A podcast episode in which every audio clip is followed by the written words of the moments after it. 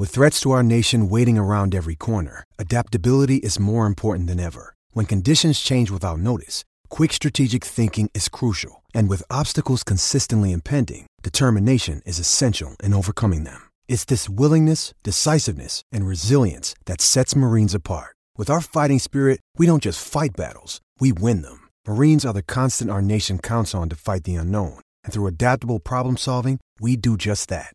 Learn more at marines.com. The more my company grows, the harder it is to stay focused on our core product. I need to master DE&I, ESG, M&A, even how to adapt to hybrid working. The more hats I wear, the more I need Aon. They bring their whole team to the table and give me access to great minds in each discipline. So as my business grows, my knowledge expands and I see things more clearly. Better decisions. Aon.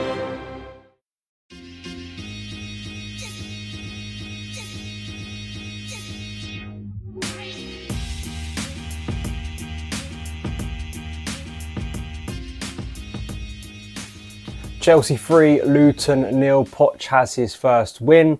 I'm back in the UK, not back in the Son of Chelsea studio just yet, but Chelsea win a game at Stamford Bridge in the Premier League. Feels like a very long time since I've seen that happen. Uh, I think it was Leeds. I don't know if that was the last Premier League home game we won, but it was the last one I saw us win at Stamford Bridge. That was a very long time ago.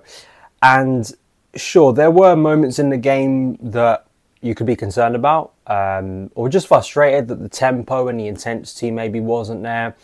I feel like yes, the the, the kind of the Chilwell hybrid left winger experiment still looks to me a little bit makeshift and uh, uh, maybe because of circumstance. Um, but I felt there were two, well, at least one very outstanding performance, and we had the first Nicolas Jackson Chelsea goal, which was, you know, which is what I wanted to see tonight. And I think overall, you just got to be happy, right?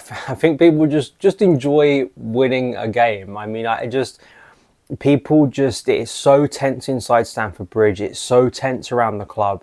I understand that because of what happened last season. I understand that people are concerned about the direction of the club, and I don't think all of that is hyperbolic or, or nonsensical but there just has to be a joy, right? A base, a very base level joy of just seeing your team win a football match, right? And and I think that's what it's got to be tonight. And when you're seeing Raheem Sterling play the way he is, um, I don't know how you don't enjoy that.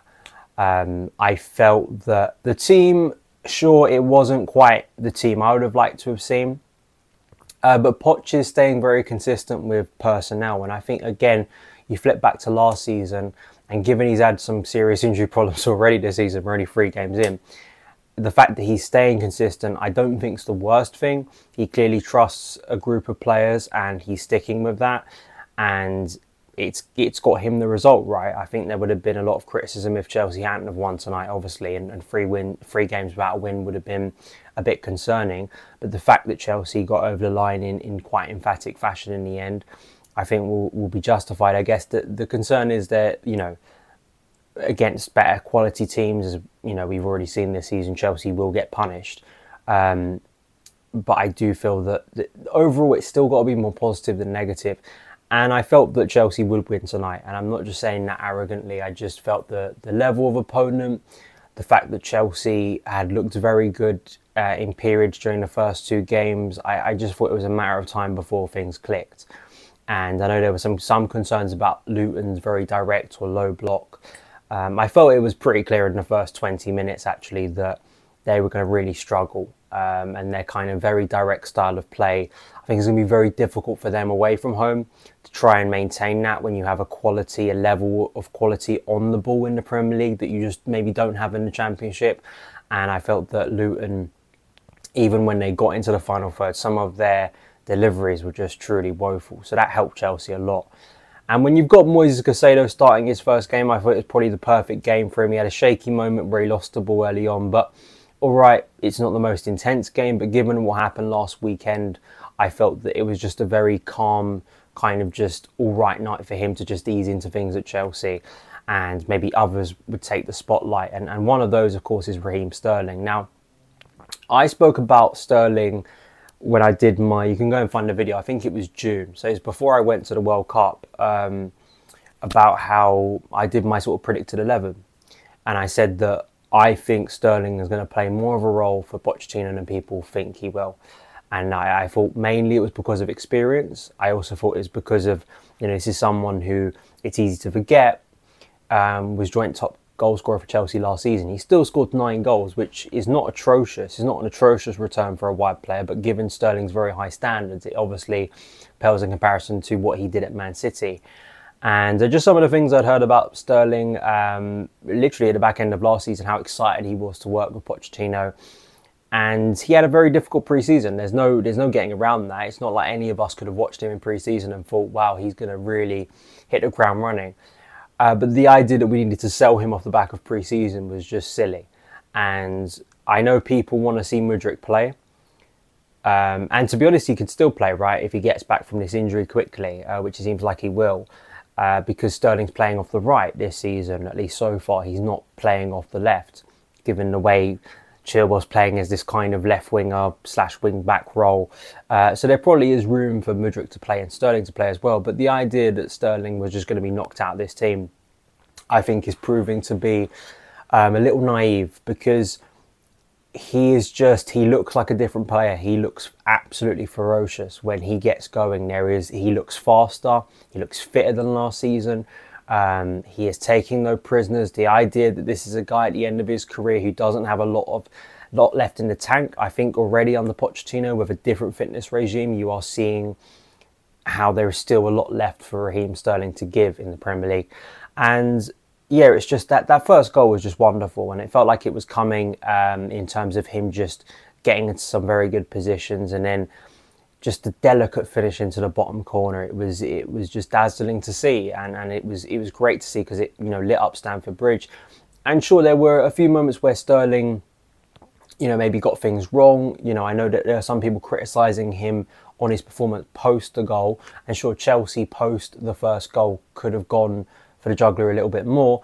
But Sterling was still, you always felt like Sterling was getting involved. And it, and it very much feels like at the moment Sterling is, is kind of at the heart of what Poch is working with without Christopher and Nkunku. You are kind of relying a lot on Raheem Sterling to make those runs, attract players, uh, link up with others, the subtle things he does that maybe people don't really touch on. That you know, he makes key passes, he he creates space for others. I think all of this stuff is uh, very important uh, for Chelsea. Um, but I think Raheem Sterling obviously was was outstanding, and and the second goal, I like the second goal out of you know second and third goal for me. Um, I enjoyed more than the first goal, and that's not to try and have a go at Sterling. I thought it was a wonderful individual goal. The reason I prefer the second and third goal is they're especially the second one, they're more repeatable. They're more team goals, and I think probably from a coaching point of view, Pochettino will like the second goal, and I think we as fans should like the second goal because it's the sort of goal that you can see being done consistently throughout the season. It involved quite a few players. There was a real sense of tension again coming up inside Stamford Bridge. Luton had one chance that was saved by Sanchez, and you were just kind of feeling that the, the momentum of the game was shifting and it was becoming a little bit more transitional. I think Rob Edwards made a really good point in the post match stuff that he did, where he said, you know, either team could have scored in that period. I, I don't entirely agree with him because it didn't feel like to me Luton were having bundles of chances or the quality of chances compared to Chelsea. But I didn't know what he meant that it very much felt like a, a, very open game there that could have swung in different directions. And with the nature of this Chelsea team, very young team, you, you do wonder what happened or what would have happened if, if Luton would have scored in the way Stamford Bridge would have reacted to that. Uh, but I like the fact that Caicedo, um, it's a small thing in the build up to that goal, but I thought the weight of pass to Mal at Grainger, we're for the ones who pay attention to every little detail, the ones who fuss, tinker, and sweat the small stuff. Because you know the tiniest thing can make the biggest difference when it comes to keeping business moving. We get it. We're the same way, offering access to product experts to help you quickly and easily find what you need. So, whatever your industry, you know you're always getting professional grade products. Call, clickgrainger.com, or just stop by. Grainger, for the ones who get it done. Augusto I just thought was perfect. I mean, there's just these are small things, right, that you expect a professional footballer at this level and, and that price that we've just paid for him to do. But I've just seen so many Chelsea players overhit or underhit that ball, and it just made it perfect for Malo Gusto to run onto it, and it was just brilliant.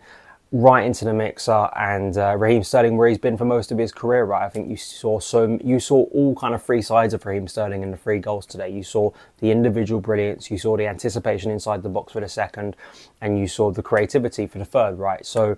Um, I, I, thought that second goal was just a, a great combination and, and, good for Malo Gusto, right? I think he, he's proving already to be a very, very competent and assured backup to Reece James, someone who is going to give that energy that Pochettino clearly needs. And I'm just I'm liking what I'm seeing, right? And and we don't know when Reece is going to be back, so I'm, I'm very happy to see Malo Gusto keep playing, and the fact that we've actually got a specialist right back in that position rather than having to do the makeshift thing that we were doing last season, I think is is is very very um, nice, right? It's it's it's it's it's of comfort to Pochettino, I think, without you know, of course, Reece James, who's a wonderful player and of course Nicolas Jackson. I was I was just really really happy for for Nicolas Jackson. Um, there's still so much chatter about Chelsea going out and signing another striker. All of the options I'm hearing of at the moment just aren't really giving me much excitement, um, and it all just leads me back to thinking that you sign Nicolas Jackson, you've got Armando Broja returning soon. Just develop those players, um, and especially Nicolas Jackson because he just he has so many attributes that I just think excite me. Um, things that just from if you were to compare and contrast to Kai Havertz last season, just night and day in terms of what Nicolas Jackson brings. Um, he gets the ball and he's able to turn and run at defence very quickly. He's able to increase the tempo of an attack very quickly. He's physical. He gets the ball. He's not scared of a physical challenge. And he's also someone who, even when he loses out on those physical battles, is not just kind of giving up.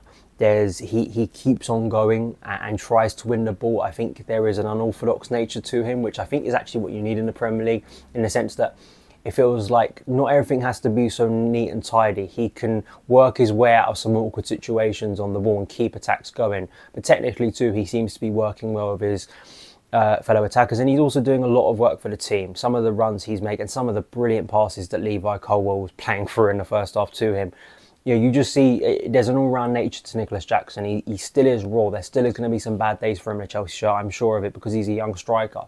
But to be there um, in front of the Matthew Harding to score that first goal, um, big moment personally for him to just get that first goal. And, and I think it, you know, it, it should be a vindication of give this guy time to develop. I think he could turn out to be a very valuable player for Chelsea. It's, it's, early days and he will have some setbacks, I'm sure, throughout the season.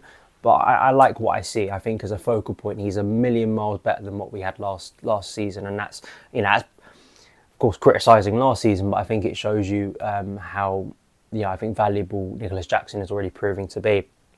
Some other players. Um, you know, I thought Ben Chilwell, obviously, there's been a lot of stuff said about Ben Chilwell, right? And I'm not the biggest fan of him playing at left wing. Um, I don't know what he was thinking in that, that chance in at the start of the second half, and that was a worrying moment because you thought, oh no, is this where the game's going to turn and Chelsea going to come back to rue that missed chance? Given Chilwell's ability in front of goal, I don't understand why he wasn't shooting there, and he's kind of make, made a joke about it on social media. I do think like a lot of the Chilwell hate is just so forced. I'm not talking about criticism. I think people just there, there are some people who just disliked Ben Chilwell before he even signed for Chelsea, and uh, it's very clear to see when you know that stuff is being used kind of as cover. Um, and I do think he's a very very good footballer. I'm not quite sure it's working, and I just I'm not sure it's getting the best out of Ben Chilwell.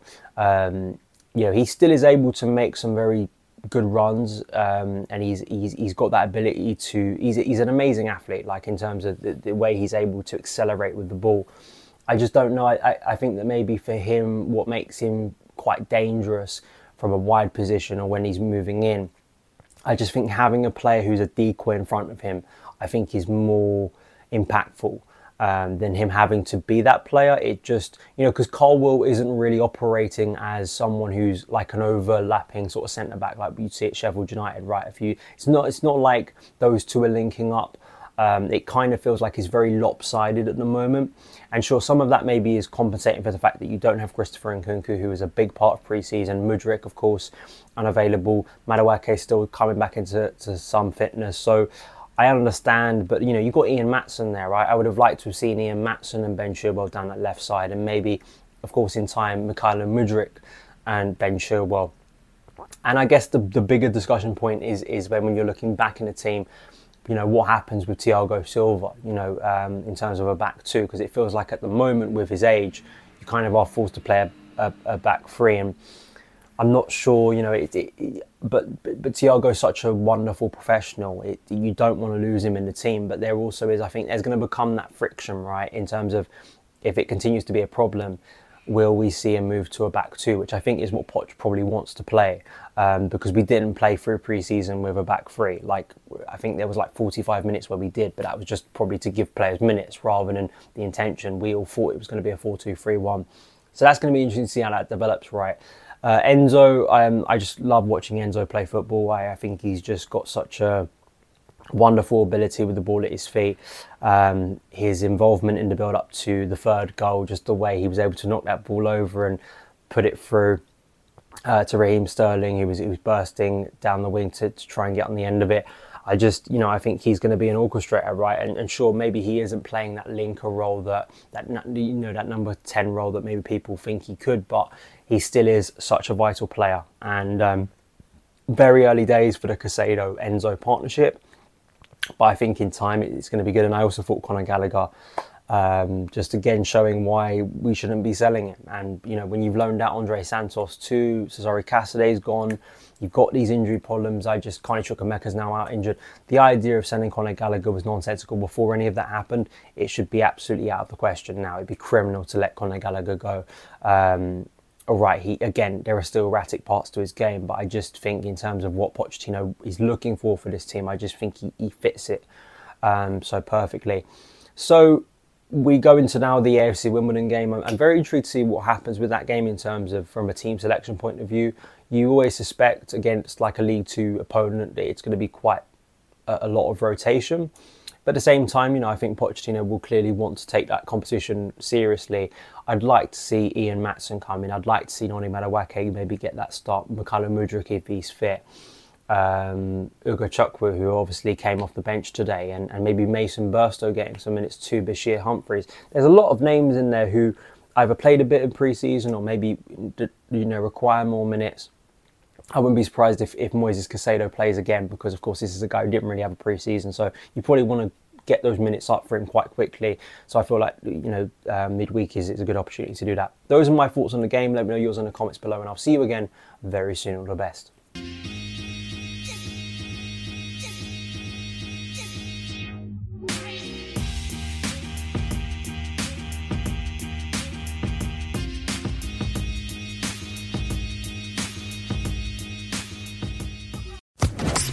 Social Podcast Network.